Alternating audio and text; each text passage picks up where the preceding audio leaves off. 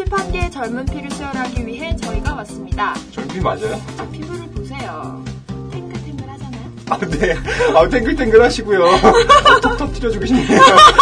평론계의 뉴 아이콘 허희, 소셜 트렌드 연구하는 김현진, 전업계인 분석가 박수진. 상큼하게 어서옵쇼 시작하겠습니다. 어서옵쇼 시작하겠습니다. 안녕하세요. 북TV 어서옵쇼 시즌2 박수진입니다. 시즌1을 모르시겠죠? 네, 진행자도 모르시는 시즌1이 있었고요. 어디에서도 볼 수 없는 신선함과 신기함으로 여러분을 찾아뵐 책 전문 프로그램 어서옵쇼 시즌2. 저는 어서옵쇼 시즌2를 함께할 북뉴스 박수진 기자입니다. 네, 안녕하세요. 전 SNS에서는 루싸라는 아이디가 있고요. 소셜 트렌드를 연구하고 있는 김현진입니다. 저는 문학평론을 하고 있는 허희라고 합니다. 평론을 하다 보니까 책을 많이 읽을 수밖에 없고요. 그래서 책에 대해서 하고 싶은 얘기들이 좀 많습니다. 여기 계신 분들과 함께 재밌는 이야기 들려드릴게요. 보여드려야 될 텐데. 예, 먼저 저희가 프로그램에 대해서 간단히 소개를 드릴게요. 저희 프로그램이 3부로 구성되거든요. 네. 첫 1부에서는 저희가 마련한 주제에 대해서 SNS나 기사를 바탕으로 요즘 사람들은 어떤 생각을 하고 있나 이런 이야기를 같이 나눠볼 거고요. 2부에서는 그 주제와 관련된 도서를 저희가 직접 추천해서 각자 책에 대한 이야기를 나누는 소개를 시간을 가지도록 하겠습니다. 마지막 3부에서는 저희가 야심차게 준비한 기획인데요. 항상 이런 책 관련 프로그램에서는 저자들을 초대하잖아요. 네. 저는 저자가 아니라 책을 만드시는 분들, 편집자분을 초대해서 책과 관련된 뒷이야기를 해볼 예정입니다. 뒷담화 전문 프로그램. 뒷담화 전문 프로그램. 좋네요.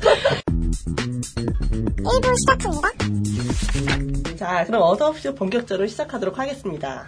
예, 저희가 오늘 고전에 대한 얘기를 할 거고요. 먼저 1부에서는 저희끼리만 얘기하면 너무 재수가 없잖아요. 네. 그러니까 다른 사람들은 어떻게 생각하나 좀 궁금하긴 하니까요. 현진 씨가 SNS 상에서 오고 가고 있는 얘기 한번 먼저 얘기해 주세요. 어떤 얘기를 하고 있나요? 사람들은 고전에 대해서. 아, 제가 인터넷에서 그 고전 읽기와 관련된 그런 키워드를 가지고 검색을 좀 해봤는데요. 근데 대부분 좀 이렇게 고전 읽기라는 그 키워드와 이제 국한된 멘션이 많지는 않았어요. 근데 대부분 책을 읽은 사람들이 블로그에 포스팅을 한다든지 아니면은 뭐 고전 읽기는 어떻다라는 거를 짧은 멘트로 많이 공유를 해주셨어요. 근데 대부분 이제 수업을 듣고 나서 후기를 올린다든지 아니면 이런 소그룹을 하고 있다라는 얘기들을 많이 하더라고요. 그래서 그 독서 읽기 모임에서 많이 언급이 됐고요.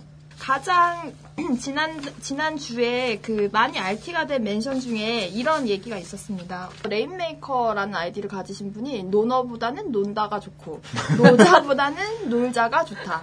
오늘 밤 고전 읽기는 그만. 여기까지 이제부터 놀자. 이런 얘기를 올리셨더라고요. 그래서 공감 100배 맞아요. 그래서 많은 분들이 그 고전 읽기 그리고 뭐 어려운 얘기를 하는 거를 되게 있어 보이려고 그런 얘기를 많이들 하시는데 이런 놀자라는 얘기가 많이 이끌어내는 걸 보면서 참 오늘 그 주제가 좀 의미가 있는 것 같다라는 생각을 해봤습니다. 인터뷰를 해봤습니다. 고전을 읽으시나요? 읽으려고 노력은 하는데 잘 안 읽혀서 많이는 안 읽어요. 재미없어서 안 읽어요. 고전이라고 하니까 읽어야 될 것 같은 의무감이 있어서. 아니요, 저 고전은 잘 안 읽는데요. 재미있어서 읽으시는 건지? 사실 고전 읽으면서 재미를 느끼진 않죠. 근데 역사나 철학 관련된 부분에서는 많이 재미를 느끼는 편인데요. 아, 잘 안 읽히더라고요. 딱딱하고 그래서 생각보다 그렇게 쉽게 읽히지 않더라고요. 근데 고전은 왜 읽는지 모르겠어서 그런 책을 또 읽고 있어요. 왜 읽어야 하는가? 글쎄요. 재미가 없어서요. 있어 보이잖아요. 우리가 책에 대한 강박관념을 갖고 있어요. 뭐 예를 들면 셰익스피어의 햄릿 정도는 읽어줘야 교양인이 되지 않을까? 뭐 이런 거. 아니면 뭐, 요즘에 레미제라블이 영화가 굉장히 흥행을 하고 있는데, 레미제라블 정도 읽어줘야, 이 시대의 흐름에 막 발맞춰가지 않을까? 이러한 어떤 강박관념에 우리가 시달리고 있는데, 꼭 그럴 필요가 없다라는 얘기를, 이 뒷담화 전문 프로그램에서 읽지 않을 권리에 대해서 해보면 어떨까 그런 생각을 좀 해봤어요. 그럼 레미제라블은 읽어보셨겠네요? 레미제라블 안 읽어봤어요. 영화는 잘하다. 전 안 읽어봤어요. 저는 뭐 저의 무식을 이렇게 드러냅니다. 창피하지 않아요? 그럼 영화는 보셨나요? 영화 물론 봤죠. 레미제라블 우선 제가 5권을 읽을 엄두가 나지 않았고요. 네. 물론 제가 5권이나 되네요. 저는 그냥 장말장인 줄 알았어요. 이 무식함. 저는 읽어볼 시도도 안 했죠. 그래서 레미제라블은 하여튼 저는 제대로 읽어본 적은 한 번도 없고요. 영화로만 즐겨봤는데 다만 이제 그 예전에 이 레미제라블이 우리나라 그 고전, 그러니까 식민지 시기에 네. 수용되던 네. 그런 것들은 좀 배운 적이 있죠. 그러니까 예를 들면 프랑스 식민지? 아니요. 우리나라가 식민지 시기에 레미제라블이 소개가 됐어요. 그래요? 근데 그 책 제목이 뭔지 아세요? 모릅니다. 뭐라고 번역됐냐면 네. 너 참 불쌍타 라고 번역이 됐어요. 책 제목이요? 책 제목이 너 참 불쌍타예요. 그래서 사람들이 너 참 불쌍타를 보고 감동받았다. 이랬다니까요. 독후감을 또 써서 학교에 제출하고. 그 당시에는 이 막 신문에 뭐 자기의 독후감을 네. 이렇게 쓰기도 하고요. 그랬거든요. 그래가지고 이 레미제라블이 원래 비참한 뭐 인간들, 네. 비참한 사람들 뭐 이런 뜻이잖아요. 그렇죠. 그걸 너 참 불쌍타라고. 이거 얼마나 간지난 제목입니까? 사회적인 제목이네요. 그렇죠. 그래서 논어보다는 논다, 노자보다는 놀자 이런 얘기 했는데 노는 거 좀 좋아하세요? 저는 잘 못 놀아요. 이게 노는 것도 방법과 기술이 필요하더라고요. 책을 읽으면서 노는 그런 평가의 모습? 저는 역시 책을 읽으면서 뭔가 휴식을 취하기도 하고요. 책을 네. 읽으면서 공부도 하고요. 네. 항상 책과 때려야 뗄 수 없는 평론가니까요. 박 기자님도 그러실 것 같기도 하고. 약간 멘트가 살짝 기분 나쁘네요. 좀 이상한 얘기를 계속 하시네요. 되게 재수없죠? 캐릭터 잘못 잡으셨어요. 어떡하지? 이렇게 하면 안 되는데? 힘들 텐데 한번 잡으면은 네. 잘 생각해보세요, 허희씨. 네. 이건 좀 삭제 부탁드리고요. 편집. 네. 또 SNS 또 어떤 얘기 또 하고 있나요? 또 그런 어렵다, 무슨 있어 보이기 위해서 읽는다 이런 거 말고는 그 외에 보면요. 요즘 SNS에서 방송 프로그램 얘기를 많이 하더라고요. 지난번 달빛 프린스에서 그렇죠. 이번에 그 베스트셀러 1위였던 뭐 쿠벨시 같은 책들 아니면 뭐 레미제라블 같은 그런 책들. 근데 이제 그게 단순히 책과 관련된 콘텐츠가 아니라 방송 프로그램 얘기가 그렇죠. 좀 많았던 것 같아요. 그리고 요즘 뜨고 있는 그 팟캐스트에서 보면 그 김영하 작가의 팟캐스트에서 논의되었던 그런 고전에 대해서 저희 회사 분이 또 SNS에 길게 올리셨더라고요. 이탈로 칼비노의 고전이란 얘기를 길게 읽어주시는 내용을 14가지를 이제 정리를 해주셨는데 그 중에서 한 가지가 그 고전이란 고대 전통사회의 부적처럼 우주 전체를 드러내는 모든 책에 붙이는 일입니다. 뭐 이런 어려운 얘기들. 그러니까 근데 그 김영하 작가는 그런 얘기들을 조근조근 읽어주시니까 그 얘기들을 팟캐스트를 통해 들으시면서 그 얻은 감상문을 올리시기도 했고요. 네, 그리고 EBS에서 고전 읽기 채널이 있는데 그 채널에 대한 언급들이 또 많았습니다. 얘기 듣다 보니까 결론은 내가 읽은 얘기는 별로 없고 남이 했던 얘기만 많네요. 그쵸. 결국은 안 읽었단 얘기? 그럼에도 불구하고 고전이 굉장히 무궁무진한 것 같아요. 그래서 SNS에서 뭐 고전이라는 단어를 가지고 찾기에는 그 범위가 너무나 많은 것 같습니다. 네. 그 어떤 평론가가 그런 얘기를 하셨더라고요. 이런 어떤 평론가죠? 이런 생각 안 하니까 라이벌 의식을 세우는데요. 아닙니다. 전 아직 미숙하기 때문에 배우려고요. 이미 이 그 고전을 가지고 다양한 얘기를 있어 보이게 하는 이런 사람들의 행동이 하나의 트렌드로 자리 잡은 것 같다. 그러니까 예를 들면 뭐 상품을 가지고 있어 보이게 포장을 하는 것처럼 자기 지식을 이렇게 새롭게 보여주기 위한 도구로서 고전을 활용하는 것이 아닌가.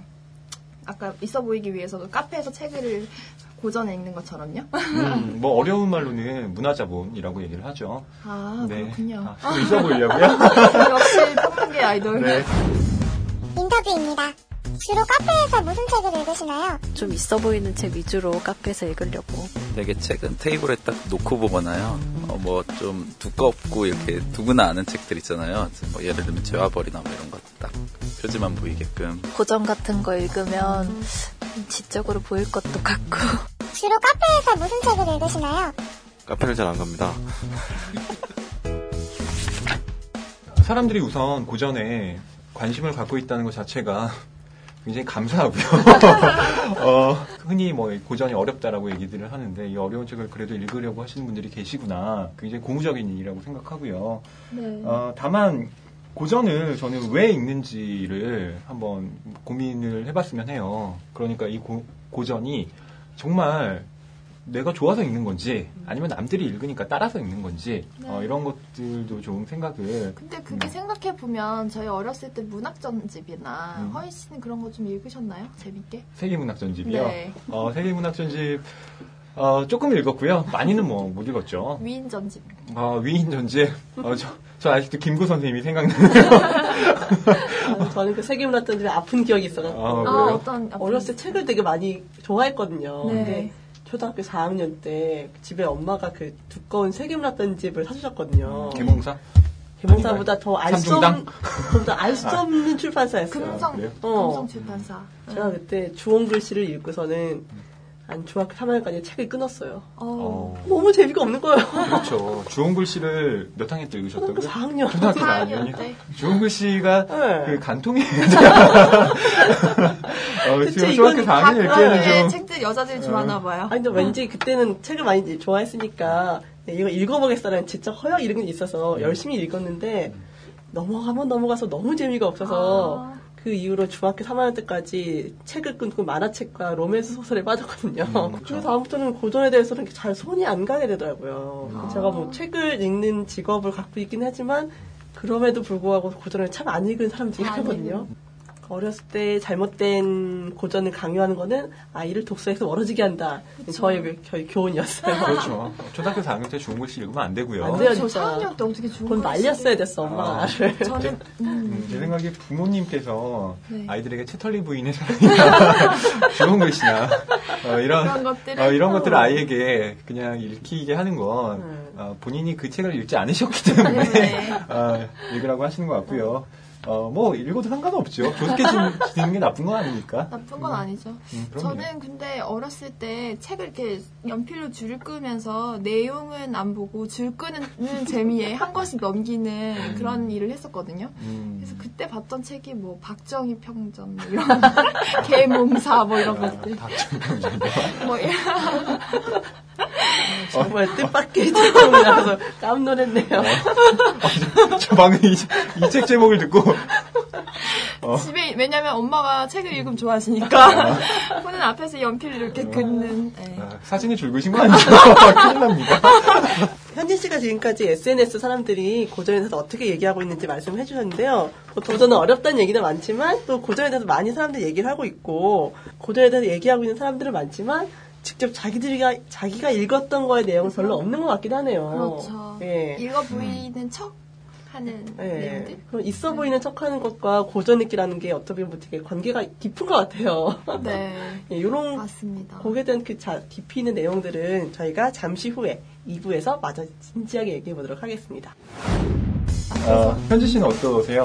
고전 많이 읽으세요? 전 가끔 있어 보이려고 카페에서 고전을 읽기도 하고요. 카페에서요? 네. 일부러 도서관에서 안 읽고 카페에서? 그렇죠. 사람이 많은 곳에서. 일부러? 카페에서 고전 읽고 있으면 남자들이 되시도 하고 그러나요? 그런 일은 없네요. 책이 중요한 게 아닌 것 같아요. 고전은 주로 저는 일부러 도서관에서 안 읽고요. 네. 카페에서. 사람이 많은 곳에서. 근데 읽고 있으면. 작업용. 아니요. 고리타분하게 보더라고요. 괜찮은 이미지네요. 2부 시작합니다. 다음 편도 들어주실 거죠? 근데 내 목소리 어때요? 귀엽나? 선생님, 이런 거 좀 시키지 마세요. 네, 2부는요, 주제와 관련된 도서를 저희가 각자 추천해서 소개해드리는 코너입니다. 책 속에 재미있는 글귀나 이야기 등을 소개하고요. 책과 관련된 다양한 정보를 전해줄 예정인데 그 정보의 질은 보장해드릴 수 없죠. 저는 박수진 기자님만 믿고요. 저도요. 저는 들을 뿐은 교범한 거니까 서로 떠미는데. 허희 씨는 어떤 책 가지고 오셨나요? 예, 제가 오늘 준비한 책은요, 그 박숙자 선생님이 쓰신 속물교양의 탄생이라는 책이고요. 푸른 역사에서 2012년 12월에 나왔습니다. 제가 출판사까지, 서지사항까지. 지금 홍보하시는 거 아니죠? 저 푸른 역사랑 아무 관계 없고요. 돈도 안 받아요. 책을 선정하신 이유가 있나요? 박숙자 선생님 뭐 하시는 분이세요? 네. 이분은 국문학자시고요. 이분께서 이제 제목에서 알 수 있듯이, 그러니까 우리나라에서 속물교양, 그러니까 교양은 교양인데 이 속물적인 교양이 어떻게 발생했는가, 그것을 기원적으로 탐구한 책이고요. 굉장히 어려워 보이고 두꺼운 책인 것 같은데요? 네, 두껍긴 해요. 이게 페이지가 거의 400페이지 가까이 되거든요. 다 읽으신 거죠? 그럼요. 이 책에서는 어떤 책들을 얘기하고 있나요? 네, 이제부터 설명을 드리려고 하는데요. 네. 우선 이 책의 부제가요, 명작이라는 식민의 유령이라고 되어 있습니다. 유령? 그렇게 무서운 유령 아니고요. 고스트버스터라도 부를까요? 네. 네. 그런 거 아니고요. 말 그대로 식민지 시기에 이렇게 쭉 거슬러 올라가서 네. 그 당시에도 놀랍게도 책을 사람들이 많이 읽었거든요. 그때 이제 어떻게 그 말 그대로 고전이 읽혔는가, 이거에 대한 얘기를 하고 있습니다. 혹시 뭐 책 속 글귀 소개해 주실 게 있나요? 보니까 허희 씨는 책에다 완전 줄을 빡빡 치면서 읽으셨던데. 네, 저는 책을 네. 좀 학대하는 편이고요. 책이 살아있다면 저한테 욕할 거예요. 농담이에요, 농담. 이 책에서요, 따져볼 만한 구절들이 상당히 많거든요. 우선 속물교양이라는 의미부터 좀 얘기를 좀 해보자면요. 이렇게 지금 작가가 얘기를 합니다. 문화적 취향을 전시하기 위해 차용된 명작, 엘리트임을 보증하기 위한 독서 목록, 성공적인 삶의 조건으로서의 학력 자본은 교양이 아니라 속물교양이다. 라고 얘기를 하고 있거든요. 어려워요. 너무 어렵나요? 쉽게 얘기를 할까요? 얘기해주세요. 그러니까 말 그대로 우리가 뭔가 과시하기 위해서, 남들에게 보여주기 위해서 사용되는 그런 고전들. 네. 그리고 내가 좀 잘났다. 내가 좀 잘났다.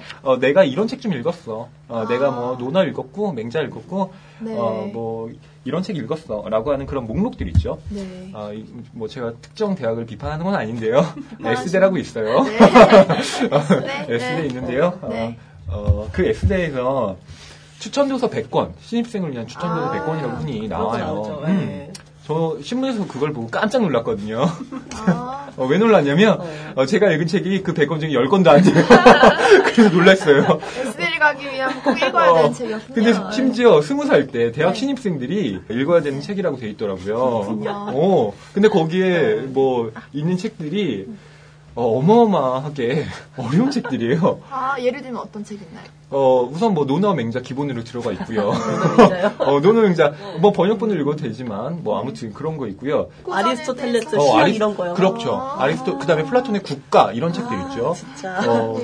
네. 그다음에 뭐 리처드 도킨슨의 이기적 유전자. 네. 물론 그런 책들이 읽을 수 있죠. 하지만 20살에 이제 고등학교 졸업하고 놀려고 왔는데 그런 시험 분량이 필요한 책들이죠. 그럼 마치 제가 초등학교 4학년 때 주원글씨 있는 거랑 똑같은 거예요. 그렇죠. 네. 아무리 S대생이라 하더라도요. 기자님이 너무 읽으셨을 것 같은 책들인데 너무 어려운 책들을 선정하고 있는데 아무튼 그런 거라는 거죠. 그리고 그런 것들이 말하자면 우리가 얘기하는 교양이 아니고 말 그대로 네. 속물. 속물들의 교양이다라는 거죠. 그리고 이렇게 과시하기 위한 고전 읽기라는 게 그때부터 지금까지 유구한 역사를 가지고 있네요. 여기 보면 우리가 얘기하고 있는 뭐 아까 얘기했지만 레미제라블 나와 있고요. 네. 그다음에 작가들이 내가 어떤 책을 읽었는지 다 소개가 되거든요. 그럼요. 엄청난 자랑을 하고 있습니다. 니는 이런 책 읽어봤니? 뭐 이런 수준이에요. 이런 수준. 네. 하지만 이 당시에 그 책들이 네. 대부분 일어로 된 책들이었고요. 일본. 예, 그렇죠. 네. 그다음에 한국어로 번역됐다 하더라도 그것이 대부분 중역된 책들이었거든요. 그래서 이분들의 이 과시가 상당히 지금 보면 좀 우스울 수 있고요. 네. 그다음에 뭐 좀 더 생각을 해보자면요. 교양이라는 것도 생각을 좀 해봤으면 해요. 현진 씨는 교양 인신가요? 물론 이렇게 딱 겉으로 보기에는 교양이 넘쳐요. 기성미가 철철철. 이런 책 들고 다닙니다. 강의 같은 책들. 동양고전. 동양고전 들고 다니는 여자. 부자 보이기 위해서. 교양이 뭐라고 생각하세요? 대학 다닐 때 막 교양 과목 이런 거 듣잖아요. 있어 보이는 거죠. 트렌디해 보이는 거. 그게 교양이라고 생각하시나요? 대놓고 잘난 척은 못하니까. 이런. 교양은 사실 뭐 기본 원래 의미라면은 기본적인 소양이잖아요. 네. 문명이라면 누구나 가지고 있어야 기본적인 소양인데 사실 뭐 레미제라블이나 뭐 노너맹대 아닐거도 교양 넘치는 사람 많거든요. 기본적인 소양 가진 사람들은. 흔히 뭐 교양이라고 얘기하면 아까 박수진 기자님께서 말씀하신 대로 뭐 누구나 그 가지고 있는 기본적인 인간으로서의 소양 같은 건데요. 뭐 그걸 조금 더 약간 유식하게 얘기를 하자면 사회가 개인을 시민으로 키워낼 어떤 프로그램이라는 거죠. 그래서 내가 고전을 통해서 뭐 교양을 통해서 어떻게 지금 이 시대와 감응하며 살 것인가를 기르게 하는 일종의 어떤 소양이 뭐 교양이라고 할 수가 있는데요. 고전을 읽는다고 이런 게 과연 많이 길러질까? 그러니까 저는 오히려 약간 의문점이 되는 게 고전이라면 사실 옛날 책이잖아요. 네. 뭐 100년, 200년, 300년, 400년 전에 쓴 책을 읽고 오늘날 살아가는데 그걸 바로 적용시키기 무리가 좀 있지 않을까 하는 생각을 오히려 많이 했어요. 아무래도 뭐 맥락이나 시대적 맥락이나 사회적 환경들이 많이 변화했으니까요. 그런 면에선 충분히 그런 문제제기가 있을 수 있겠는데 근데 그럼에도 불구하고 인류의 어떤 보편적인 뭐 가치나 그다음에 그런 것들이 있기 때문에 고전이라고 흔히 고전이 오래 남는다라고 얘기하잖아요. 클래식이 됐으니까 네. 고전인 건데 뭐 도스토예프스키의 네. 이러니까 또 너무 있어 보이는데 좋아요, 죄와벌, 네. 라스콜리니코프 네. 이런 어려운 이름들 안 읽어봤어. 도스토예프스키 안 읽어봤어. 뭐 그런 책들이나 아니면 레미제라블 네. 뭐 그냥 레미제라블을 얘기로 하면요 네. 우리가 뭐 장발장 그다음에 코세트 그다음에 뭐 이런 사람들의 어떤 면면을 보면서 우리가 거기에 깊은 감흥을 느낄 수 있는 것도 그 인물이 어떻게 어떤 시련과 맞서서 대응을 하느냐 이런 거에 대해서 우리가 우리 자신을 투사시키는 거잖아요. 그 백화점에서 VVIP 마케팅을 할 때도 네. 교양 있는 책들이라든지 뭐 음악이라든지 이런 것들 엮어서 하는 데는 아마 이유가 있는 게 아닐까요? 아무래도 그 VVIP? 저는 VVIP도 아니라서. 저는, 네. 그냥 저기 인터넷 서점에 네. 실버 고객이 들고 하고요.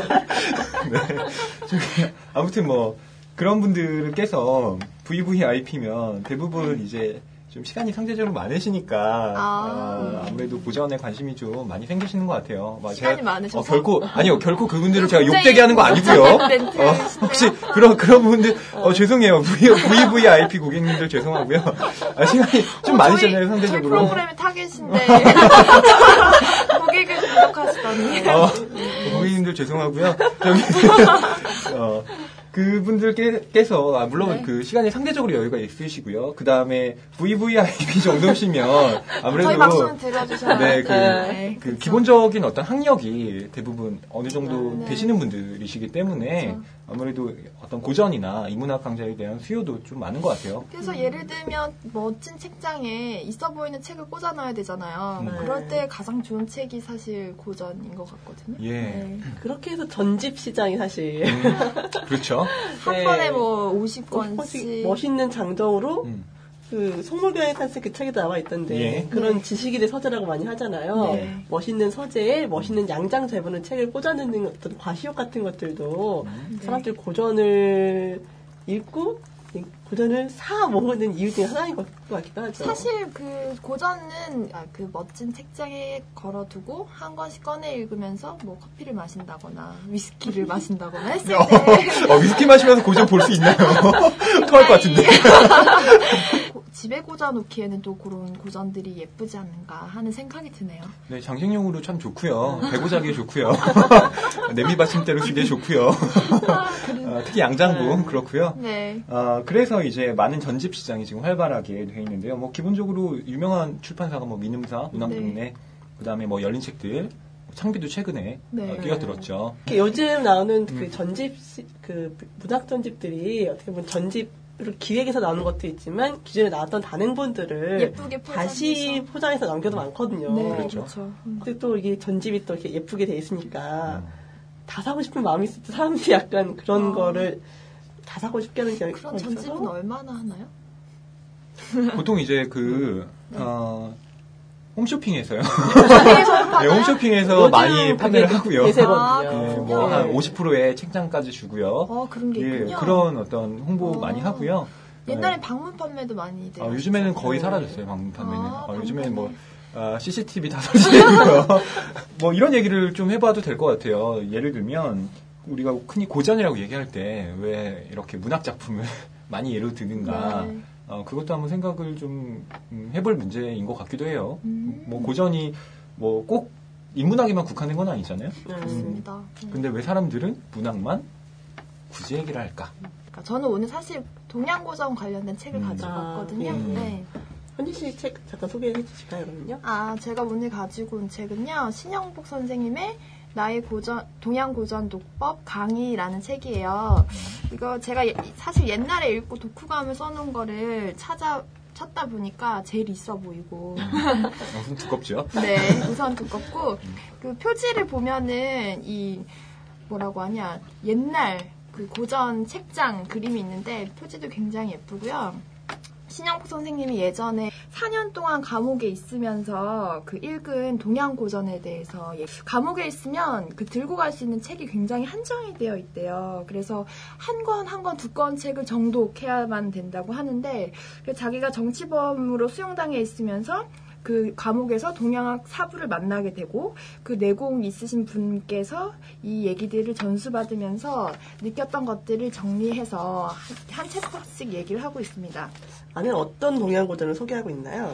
네, 이 책은 돌베개라는 그 출판사에서 나온 책인데요. 일단 그 오래된 시들에 대해서 얘기를 하고 있어요. 그리고 뭐 주역이라든지 논어, 맹자, 노자, 장자, 묵자, 순자, 법가 이런 얘기들을 하나하나 풀고 있는데요.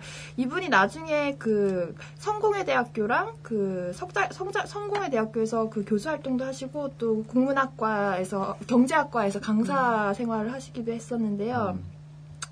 사실 그 68대 그 통일혁명당 사건으로 구속돼서 무기징역형을 선고받고 그 안에 20일 만에 이제 특별 가석방으로 출소한 20일이 아니라 20년이죠. 네. 20일은 특별 가석방으로 하게. 근데 그 오랜 기간 동안 마음을 다스림에 있어서 이 고전들이 굉장히 도움이 됐다는 얘기를 하세요. 책 너무 어렵지 않았나요? 아니, 너무 어렵고요. 좀 두껍죠. 그래서. 두껍죠? 근데 굉장히 오랜 시간이 걸리는 책이죠. 그래서 사실 그래도 이런 책 집에 한 권 꽂아두면 있어 보이는 그런 책인 것 같아요. 그리고 오늘의 얘기는 결국 다 있어 보인다는 걸 흐르고 있어요. 이래서는 안 되는데 정말. 고전을 읽는 이유랄까요? 여러 용도가 있죠. 배고 자거나. 배고 자고? 이래서는 안 됩니다. 우리 정말. 있어 보이려고 읽으면 안 돼요. 그렇죠. 그 신영복 선생님의 책이요. 네. 사람들에게 많은 감동이나 뭐 울림을 줄 수 있었던 이유는 이분께서 겪어온 삶의 이력 과 관계가 밀접하게 있죠. 그러니까 이분께서 이제 감옥에 있으면서 읽었던 책들이 그분의 삶과 육화되면서 사람들에게 공감이 됐던 거지. 단순히 이걸 사람들이 그냥 읽었을 때는 저는 큰 의미를 갖기 힘들 것 같아요. 오히려. 사실 있어 보이려고 읽었는데 그런 스토리들이 초반에 굉장히 많이 소개가 되거든요. 그래서 뭐 감옥으로부터의 사색 같은 책들도 뭐 편지 글이잖아요. 그렇죠. 그런 것처럼 표지가 이렇게 어렵지만 읽어봤을 때 또 새로운 느낌을 줄 수도 있고 그래서 아마 이런 해설서들을 사람들이 좀 좋아하는 것 같아요.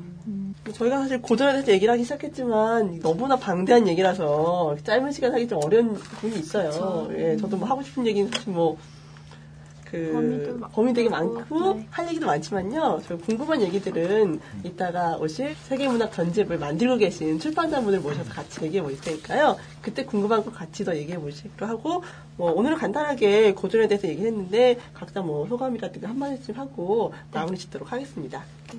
저는 그냥 고전에 대해서 별 생각이 없었는데요. 근데 이 시간을 통해서 비판을 받을 수도 있구나라는 생각을 해봤습니다. 네, 저는 글귀 하나 인용해 왔습니다. 원래 평론가는요. 인용을 잘해야 되거든요. 자기 생각도 중요하고요. 네. 인용도 잘해야 되는데 제가 그 인용을 할 책은요. 그 정여울 선생님이라고요. 저희 동료 문학 평론가고요. 개인적으로 친분은 없습니다. 이번에 아름다우신가봐요. 예쁘시죠? 서재로밖에 못 봐서 사실. 마음의 서재라는 책인데요. 네. 예, 천년의 상상에서 올해 나온 책입니다. 이런 그 부제가 나의 도서관을 뭐 만들자 이런 건데요. 이런 글귀예요. 교양은 학교나 사교계 같은 집단의 요구가 아닌 자기 내부의 열망으로부터 시작되는 마음속의 셀프 아카데미를 필요로 한다. 무엇을 암기할 것인가가 아니라 그 방면의 지식이 왜 필요한가를 깨닫는 순간이 우리 안의 셀프 아카데미가 활짝 문을 여는 순간이다. 라는 글귀를 따는데요. 네, 그러니까 고전에 너무 얽매일 필요 없이 네. 자기한테 감흥을 주고 감동을 주는 책들을 나름대로 목록을 짜보고 네. 사람들과 같이 읽는 게 저는 가장 중요하잖아요. 저희가 앞으로 그런 목록들을 만들어가면 좋을 것 같아요. 그럼요. 현진 씨한테 많은 기대를 하고 있고요. 프로그램이 없어지지 않는다면. 다들 분발하셔야겠어요. 그럼요. 열심히 해야겠네요. 예, 오늘 좋은 말씀하셨기에 감사드리고요. 저희가 더 궁금한 얘기들은 잠시 후에 지금 열린 책들 주간님 오셨거든요. 박수로 치고 같이 모셔서 얘기 듣도록 하겠습니다. 잠시만 기다려주세요.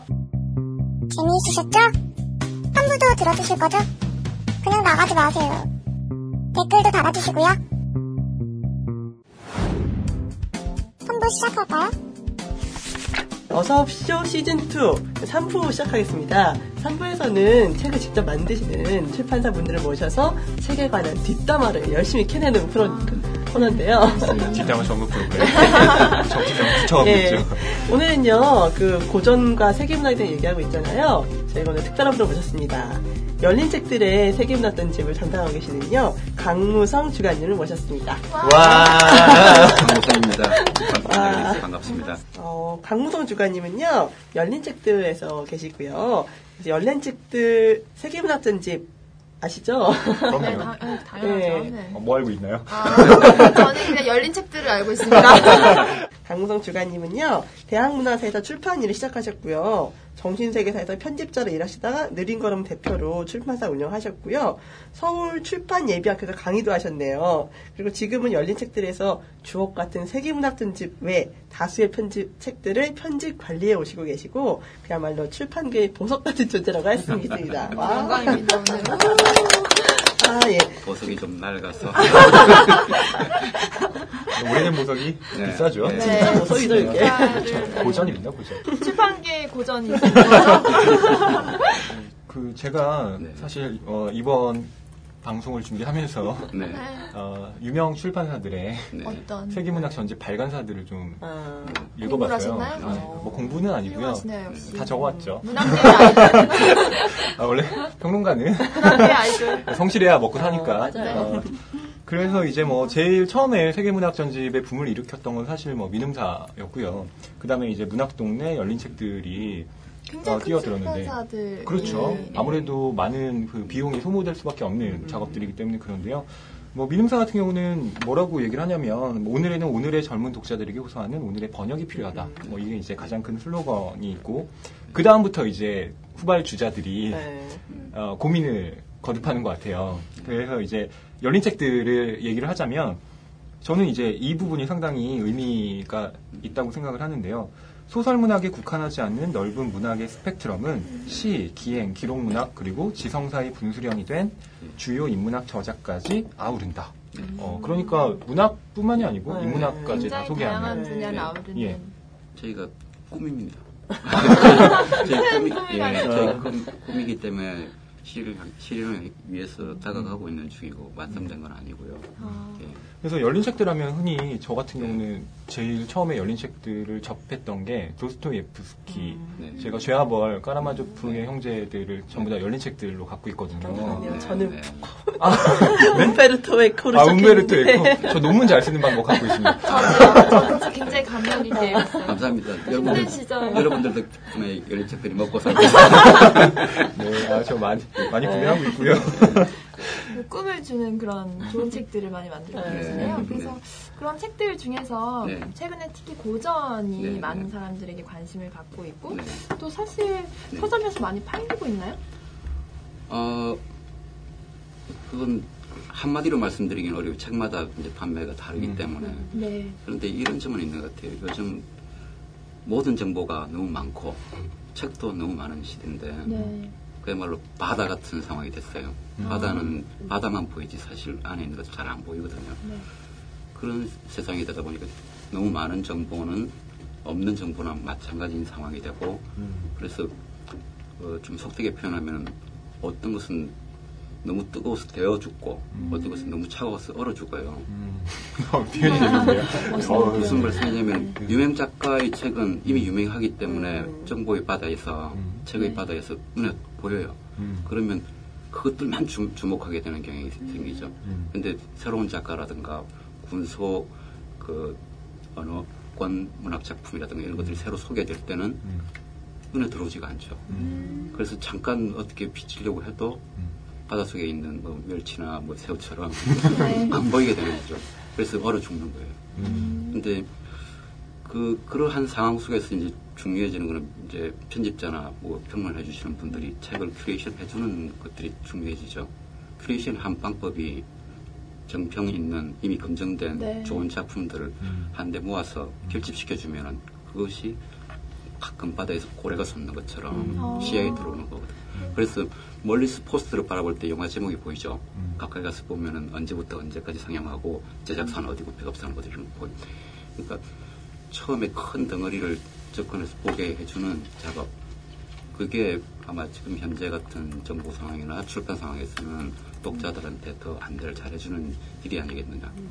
그래서 아마 저는 이렇게 생각하지만 다른 분들도 아마 비슷하게 생각해서 세계문학 전집이라는 것 이렇게 큰 덩어리를 제시해서 독자들에게 하나의 영역을 보여주는 것. 네. 네. 제가 요즘 이렇게 다른 그 기사 실력을 세계문학 전집을 분석을 한번 해봤거든요. 아, 네. 한 10개 출판사 세계문학 전집을 한 개 쭉 리스트를 해서 제가 해봤더니 까딱 편중되는 것도 있긴 해요. 근데 보니까 예전에 세계문학 전집은 되게 뻔한 책들이 많았는데 요즘 나오는 책들은 되게 신선한 책들이 많이 나오더라고요. 그런 세계 문학 작품을 어떤 기준으로 선정을 하는지 궁금하기도 했어요. 저희 같은 경우는 이제 많은 지표들을 이용했어요.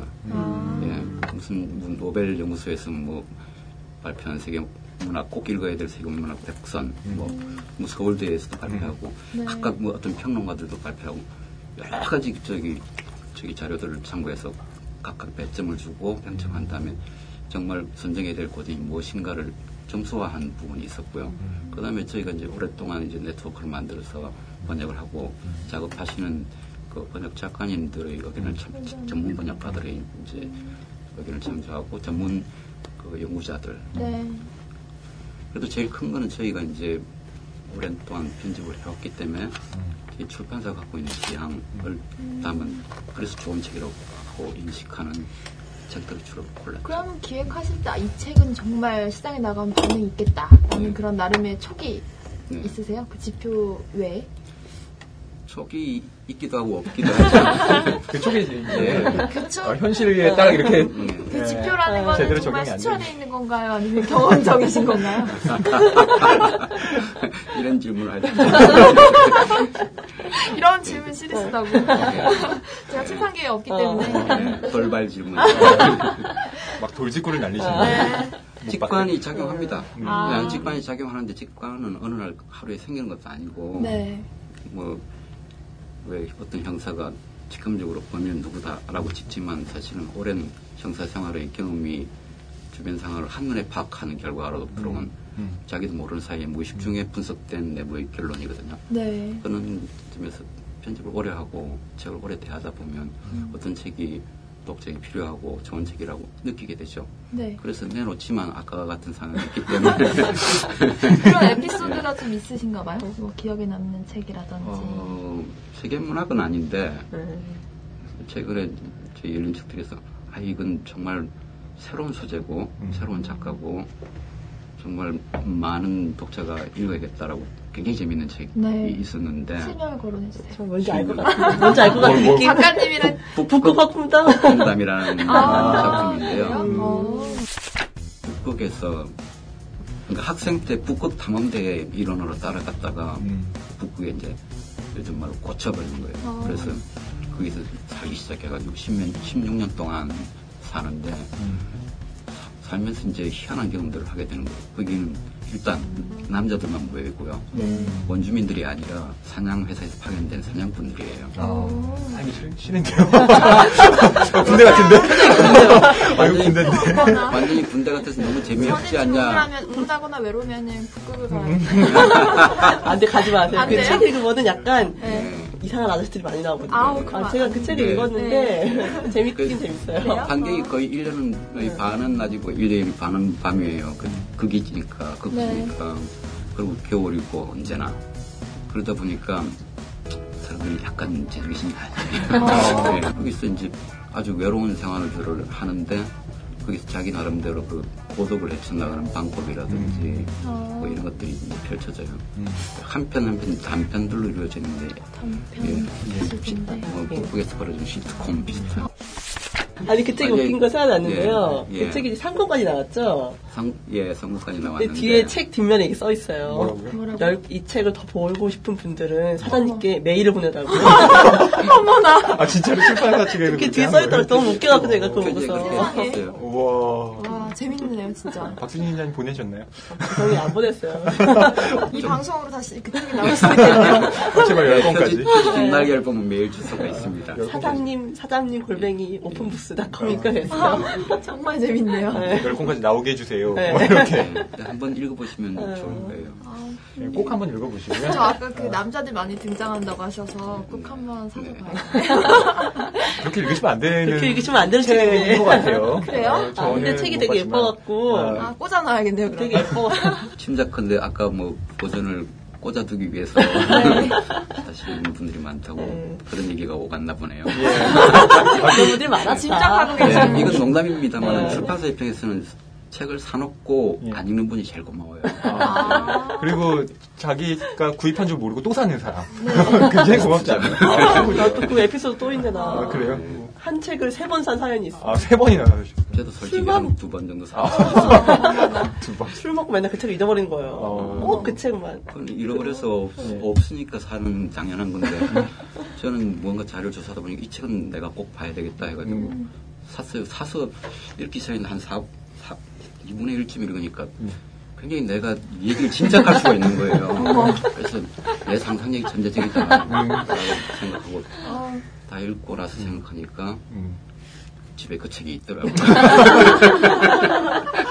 역시 똑같은 책을 두 번 읽은 적이 있습니다. 열린 책들 제가 한번 그 세계문학점에 쭉 본 적이 있었는데 리스트를 본 적이 있는데 다른 데와 다르게 장르 소설 같은 것들이 많이 포함되어 있더라고요. 솔직히 흔히 장르 소설들은 고전으로 평가받기엔 조금 약간 고전을 잘 평가하지 못한 경우가 많은데. 예를 들면 어떤 게 있나요? 그 문학적인 집에 제가 읽었던 거는 그 존 르카레의 추운 나라에서 온 스파이? 스파이 소설 같은 거 들어있고 고전으로 분류되어 있는 세계문학도 들어있더라고요. 그래서 되게 신선하다고 생각을 했거든요. 그런 것들도 장르문학 같은 것들도 세계문학이나 고전 같은 걸로 편입될 수 있다고 생각하시는 건가요? 했기 때문에 식으로 열결 새로운 일을 여는 우리가 어떤 작품들을 어떤 유형에다가 이제 분류를 해서 넣기도 하지만 그건 상당히 자의적인 일이거든요. 예를 들면 타임머신이라는 책은 고전인가요? 아닌가요? 근데 그건 또 SF로 분류가 될 수 있을 텐데 지금 보면 그게 SF는 사이언스 픽션인데 그게 동원된 과학 지식은 사실 좀 뭐 별로 안 되거든요. 약간 부양한 그런 느낌이긴 하죠. 그래서 현재 우리가 편의상 어떻게 뭐 장르 소설이라든지 뭐 주류 소설이라든지 분류를 하고 있지만 그것이 다른 각도에서 보면 다른 문학적 가치를 갖기 때문에 꼭 분류에 꼭한데 저기 얽매지 않고 그 작품의 가치를 바라보면 다르게. 그럼 혹시 고전이라고 포장해서 팔면 예를 들면 포장이라고 너무 너무 맞아요. 포장해서 좋아해요. 그냥 제가 마케팅에 관심이 좀 많아서. 포장은 중요하죠. 네, 포장은 그렇죠. 중요합니다. 근데 어떤 의미에서 중요하냐면 네. 독자가 그 정체를 알게 해줄 수 있는 포장일 때 중요한 거고 네. 독서는 굉장히 주체적인 능동적인 행위거든요. 그렇죠. 누가 눈을 열고 활자를 쏟아 부을 수가 없어요. 그래서 책은 내가 직접 에너지를 넣어서 넘기지 않으면 넘어가지도 않고 네. 그렇기 때문에 무엇인가 포장해서 넣는다고 해서 되지는 않아요. 그러니까 이걸 뭐 좀 개념을 확대해서 얘기한다면 디자인이라는 게 있는데 디자인은 네. 포장이죠. 네. 쉽게 보면 포장이지만 디자인으로 책을 잘 팔게 한 적은 못 봤어요. 무슨 얘기냐면 책을 안 팔게 할 수는 있어요. 안 팔리게. 맞아 맞아. 그렇죠. 무슨 말씀이냐면 디자인이 책하고 내용하고 동떨어져서 너무 멋있게 돼도 안 돼요. 책 그러니까 디자인은 뭐 제 개인적으로는 속엔 본문이 바깥으로 나온 거다라고 생각하고 있는데 포장이지요. 네. 포장이지만 그것이 내면과 일치되지 않을 때는 좋은 손님을 못 만나는 거예요. 정체를 오히려 알 수 없게 만들어서 그 책을 진짜 만나야 될 사람은 신호로 못 받아들이고 전혀 엉뚱한 영역에 관심을 갖고 있는 사람이 신호로 받아들여서 그 책을 선택했다고 실망하니까. 그럼 강주관님께서는 네. 그런 그 디자인 상관없이 이건 또 다른 질문인데요. 홈쇼핑이나 네. 아니면 이렇게 패키지로 저렴하게 팔기도 하잖아요. 예를 들면 네. 이북에서라든지 네. 아니면 뭐 어플리케이션이라도 그런지 저희가 뭐 리디북스 같은 어플리케이션을 보면 네. 뭐 전체 통으로 굉장히 저렴하게 팔더라고요. 네. 저도 돈을 주고 사긴 하는데 네. 그런 식의 구매 행태의 변화에 대해서는 어떻게 생각하세요? 제가 김현진 네. 돌직구이 제가 교인님한테 여쭤볼게요. 네. A라는 물건이 있어요. 1,000원은 비싼가요, 싼가요? 1,000원은 싸죠. 네. 아닌가요? 그러면 A라는 물건이 제가 10등 껌이라면요. 아, 그럼 비쌀 수 있네요. 상대적인 개념인데 네. 소비자한테는 어떤 가격도 싼 가격은 없어요. 근데 가치와 뭐가 만났을 때 아, 그것이 싸다, 비싸다 이렇게 생각해요.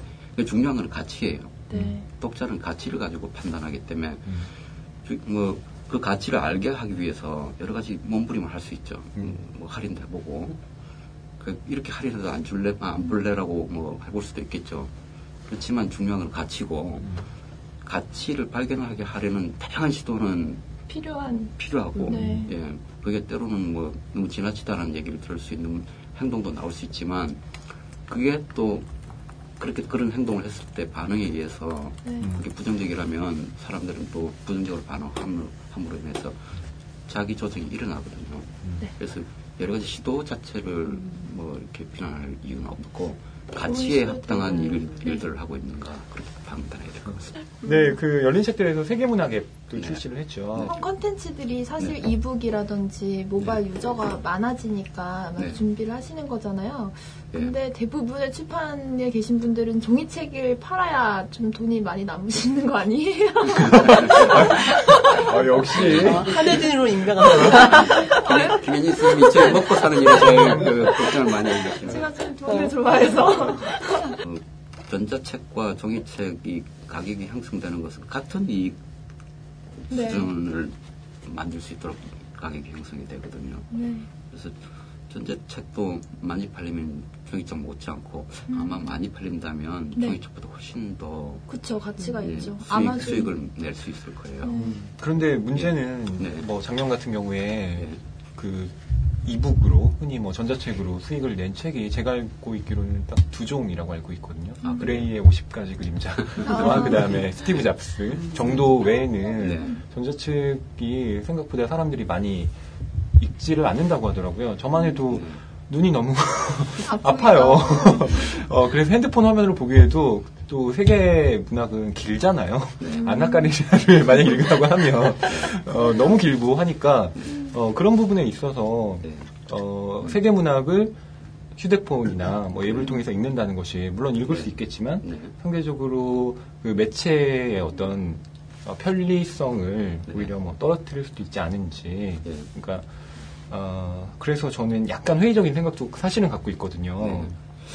할인이 많이 되면 지탄받을 부분이 있죠. 근데 관점을 바꿔야 되는 게 가격이 아니라 가치라는 거였거든요. 그러면 지금 전자책 시장이 어디로 갈지, 어디에서 제대로 된 물결이 잘 필지는 아무도 몰라요, 사실은. 그쵸, 전문가라고 하는 사람들도 사실은 이런 답 내놓고 저런 답 내놓지만 정답은 아니고, 그런 상황에서 제일 정확한 답을 찾을 수 있는 방법, 여러 가지 시도거든요. 근데 교보문고가 회원제 서비스라는 거를 시도했다. 그렇죠. 이거는 마음에 안 드는 세력들도 있고 하겠지만, 시도로서 바라봐야 되고, 시도로서 가치를 생각해야 되고, 책을 만들고 공급하고 판매하는 사람들도 이렇게 하면 어떨까라고 하는 시도가 일어났다가 소멸되고 또 일어났다가 소멸되는 이 과정 속에서 진정한 방향이 잡힐 거라고 생각합니다. 저의 방송도 그런 의미에 있어서는 좀 그쵸? 편집주관님께서 그렇게 말씀해 주시니까 많은 시도를 해주세요. 많은 시도하고 반응이 없으면 자멸하는 거죠.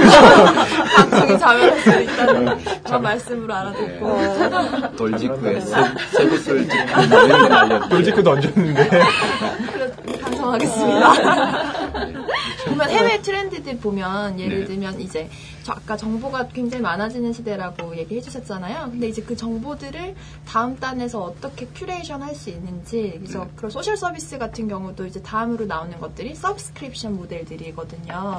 구독자 모델. 구독자 모델. 그게 또 따지고 보면은 신문에서 했던 그런 것들을 인터넷이나 모바일이나 이런 데서 이제 시도들을 하고 있는데, 책도 그런 의미에서는 이제 창조해낼 수 있는 분야인 것 같아요. 그래서 그 편집주관님이 얘기해 주셨던 그런 부분들도 충분히 가치가 이게 논의를 해봐야 되는 문제인 것 같다는 생각이 들었고요. 또 요즘 보면은 그 모바일 어플리케이션 회사들 중에서도 그 사람들이 컨텐츠를 제작을 하고 싶어서 이런 출판사라든지 아니면 다른 분들을 컨택을 해보면 굉장히 그 폐쇄적이고 이렇게 누가 폐쇄적이에요? 그렇다고들 하더라고요. 그러니까 그 개발을 하시는 분이 저작권을 가지고 콘텐츠를 가진 사람한테 가면 폐쇄적이다. 왜냐하면 아까 말씀하셨던 것처럼 저를 안 만나는 분이 열린 책들 찾아가야 되는. 그 말씀하니까 생각나는데, 저희가 이제 세계문학 앱 만들면서 파트너 개발사가 북잼이라는 곳인데요. 아까 말씀하셨다시피 이제 개발자들이 컨텐츠 있는 곳으로 가서 영업을 해야 되는 거예요. 그렇죠. 그런데 좀 폐쇄적인 경향이 있다고 그러는데, 저는 그 반대로 행동하는 케이스입니다. 제가 북잼에 연락했을 때 북잼 담당자 굉장히 당황하면서 저기 어떻게 뭐 전화를 주셨냐 뭐 이렇게 된 상황이 좀 벌어졌어요. 처음이라고 그러더라고요. 그런 경우가 없고, 제가 이제 리디북스가 이북 회사잖아요. 그래서 그 젊은 대표들도 그 이북 컨텐츠를 만들려고 출판사 분들이랑 친해지려고 이제 뭐 컨퍼런스도 열고 모임 활동을 하면은 우리 컨텐츠 그냥 막 줄 수 없다. 기본적인 그런 입장들이 있으시니까. 그래서 참 제가 봤을 때는, 왜냐면 독자들이 변하고 있잖아요. 독자들이 더 이상 종이책을 많이 안 읽는 세대가 올 수도 있을 것 같아요. 저는 아직 나이가 얘기하셔도 돼요. 중고등학생들만 하더라도 그 친구도 웹툰 읽고 뭐 인터넷만 하는데, 책을 읽게 하려면 더 이제 적극적인 노력이 필요한 것 같아요. 그 고전을 대하는 이제 방법이 달라질 수 있는 것들 몇 가지 발견을 했어요. 독자들하고 지금 이제 앱을 내고 제일 중심적으로 하고 있는 게 커뮤니티를 만든 거였어요. 커뮤니티. 예, 커뮤니티를 만들어서 독자가 와서 그 책에 대해서 얘기를 하게, 그 책에 대해서 오류가 있다면 오류도 얘기하고, 감상이 있다면 감상도 얘기하는 그런 자리를, 마당을 만든 거예요. 온라인, 오프라인? 온라인에서요? 예, 지금 그 페이스북인데 제가 초대해드릴게요. 페이스 라이크도 많은 상태인가요? 출판사 중에 최다. 저도 라이크 한 것 같아요. 잘하셨어요. 이 상부상부적이 자별하지 않으려니. 편집시간 제 페이지 라이크 해주세요. 알겠습니다. 뭐죠? 이거, 여기서 이런 커넥션, 이런 커넥션은 어떻게 해요? 아까 제가 돌직구 날렸으니까. 하기에요. 알겠어. 커뮤니티를 만들어 보니까, 저는 이제 편집자 생활한 지가 30년 정도 되는데, 항상 독자를 사랑하죠, 제가. 독자를 사랑하고, 독자를 늘 생각하면서 책을 만들어 왔어요. 근데 그 독자는 상상 속에 있었거든요. 항상 아 이렇겠지 이런 분이 될 거야. 어쩌다만 한두 분에 대한 경험 이런 것을 가지고 유추해서 할 수밖에 없었는데 이번에 커뮤니티를 만들어 가지고 지금 1000여 명이 넘는 분이 지금 들락거리면서 말씀을 해주세요. 근데 저는 처음 하는 경험이죠. 그런 직접 대화하고 그다음에 저도 속된 표현에서 죄송합니다. 빨개 벗고 나서 가지고 답글을 달면서 악플이 달릴 수도 있는 상황에서 네네. 그 열린 책들에서 나온 세계문학 전집 중에 네. 가장 독자들의 반응이 네. 뜨거운 책이 뭔가요? 가장 뭐 잘 팔리는 책이라고 네. 해야 될까요? 작년 같은 경우에 그리스인 졸업하고 코스카장 저도 갖고 있어요. 열린 책들 파는 이북으로도 다운받고 전 사기도 했어요. 예, 지금 세계문학 앱 속에는 무료로 제공되고 있습니다. 무료인가요? 예. 왜냐하면 역시. 그 앱을 사용해볼 수 있게 뭔가를 드려야 되는데 반토막만 드릴 수 없고 그러니까 전체를 다 넣어서 그래도 그것도 뭐 그러니까 저희가 임의로 한 건 아니고 페이스북을 통해서 독자 설문조사를 했더니 당연하듯이 뭐 제일 잘 나가는 책을 근데 제가 주셨죠. 그 어플로 좀 보다가 네. 책을 사게 되더라고요. 눈이 아파서 굉장히 좋은 마케팅 방법인 것 같아요. 지금까지 뭐 열린 책들 세계문학전 지금 몇 권 정도 출간됐나요? 210권 나왔어요. 210권이요? 네. 앞으로 몇십 권까지 내지? 그건 저도 잘 모르겠어요. 열린 책들이 제 거라면 제가 말씀드릴게요. 하나 차리시면 곧 제 것이 되면은 그때 말고 우선 210권이라는 거죠. 네. 잠정적으로. 아니 지금도 만들고 있으니까 네. 210권 나와 있는 거고요. 지금 이미 그 번역 본고가 들어와 있는 것도 수십 권 있고 번역이 진행 중인 것도 수십 권 있기 때문에 210권에서 끝나지는 않고 지금도 편집 중인 게 있습니다. 고전에 대한 얘기도 한도 끝도 없고 얘기가 앞으로, 너무 재밌네요. 네, 출간될 책도 너무 많을 것 같아갖고 네. 앞으로 어떤 책이 출간될지 더 궁금하기도 하고요. 네. 저는 무엇보다 열린 책들이 승승장구해서 네. 그냥 제 것이 돼서 그렇죠. 야심을 주관님 것이 돼서 저희는 이제 열린 책들 사장님 들으시면 어떡하죠? 이거 어떻게 안 들으실까? 무슨 수를 쓰더니 맘에 예, 오늘, 열린 책들 강무성 주관님 오셔서 같이 말씀 나누셨는데요. 네. 뭐, 오늘 출연해서 네. 말씀하니까 소감이 어떤지 궁금해요. 소감이요? 예. 한 번 더 하면 공부를 하고 와야 되겠다. 예, 오늘 궁금한 것도 많이 해결했고요. 네. 좀 앞으로가 더 궁금해지고 있어요. 네, 네. 과연 열린 책들은 누구의 손에 넘어 들어야 될까요? 치열한 권력 다툼. 답은 나와 있는데 왜 또. 지금까지 같이 말씀해주신 강무성 주관님 다시 한번 인사드리겠습니다. 감사합니다. 감사합니다. 네, 오늘 고전을 읽지 않을 권리라는 굉장히 도발적인 제목으로 1회를 시작했는데요. 개인적으로 문학평론을 업으로 삼고 있는 사람으로서 위험한 발언을 많이 했다. 앞으로 원고 청탁이 들어오지 않을 수도 있겠다. 위협에 지금 시달리고 있고요. 저도 글을 통해서 열심히 독자들에게 어떻게 하면 소통을 할 수 있을까를 늘 고민하고 있거든요. 네, 그런 부분에서 오늘 방송 굉장히 의미가 있었던 것 같고요. 앞으로 어서옵쇼 많이 청취해 주셨으면 해요.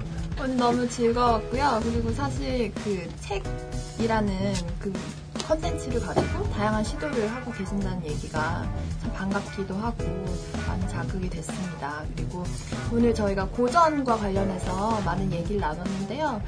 고전이라는 주제를 가지고 정말 다양하게 해석할 수 있다라는 생각이 들었던 유익한 시간이었던 것 같습니다. 그리고 앞으로 좀 더 이제 공격적인 질문을 드리도록 하겠습니다. 자멸하지 않도록 해줍니다. 그러게요. 네. 오늘 고전에 대한 얘기를 했는데 사실 고전이 고루하고 딱딱하다는 느낌이 많았는데요. 요즘은 사실 앱으로도 출시도 되고 다양하게 모습을 바꾸면서 신선한 감각 많이 얻은 것 같아요. 저희 방송도 책에 대한 얘기를 하지만 고루하고 딱딱하지 않고 오늘 신선하고 재밌는 얘기를 할 수 있도록 앞으로 더 노력하겠습니다. 네, 지금까지 북TV 어서옵쇼 함께해 주셔서 감사합니다. 다음 주에 또 만나요. 어서옵쇼 끝!